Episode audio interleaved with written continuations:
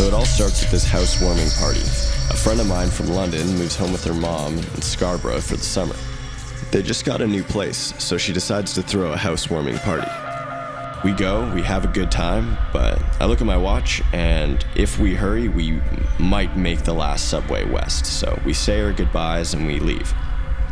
As we're leaving, we see this pale, ghostly, eerie looking grandma lady who's yelling at us about the door slamming. So we briefly apologize and head out on our way.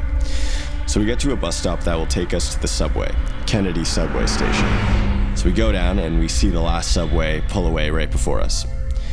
No dice on catching the subway, so we go up and we catch the last bus out of Kennedy.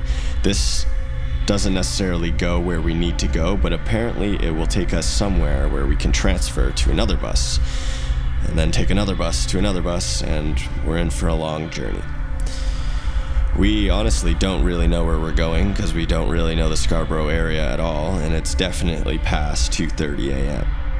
So I asked the bus driver how to get west, and he points out a bus, so we trust him and get on it. So we don't really know the street names in Scarborough, and we're riding this bus for a very long time.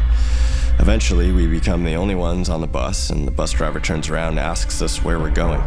We claim that we want to go west, and uh, he just kind of laughed right in our faces and uh, told us that this is the furthest east that you can possibly take a bus to in Toronto.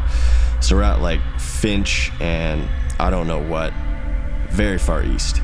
So the bus driver turns his bus around and we're going right back to the intersection where we originally got on this bus to get on a different one going the other way.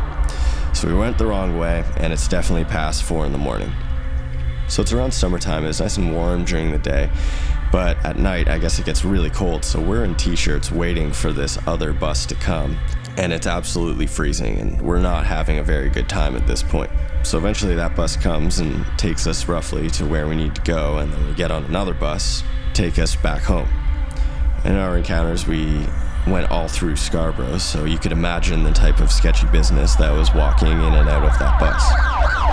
So we make it back home. It's about 5 o'clock in the morning, and we all learned a very important lesson that leaving on time is very important.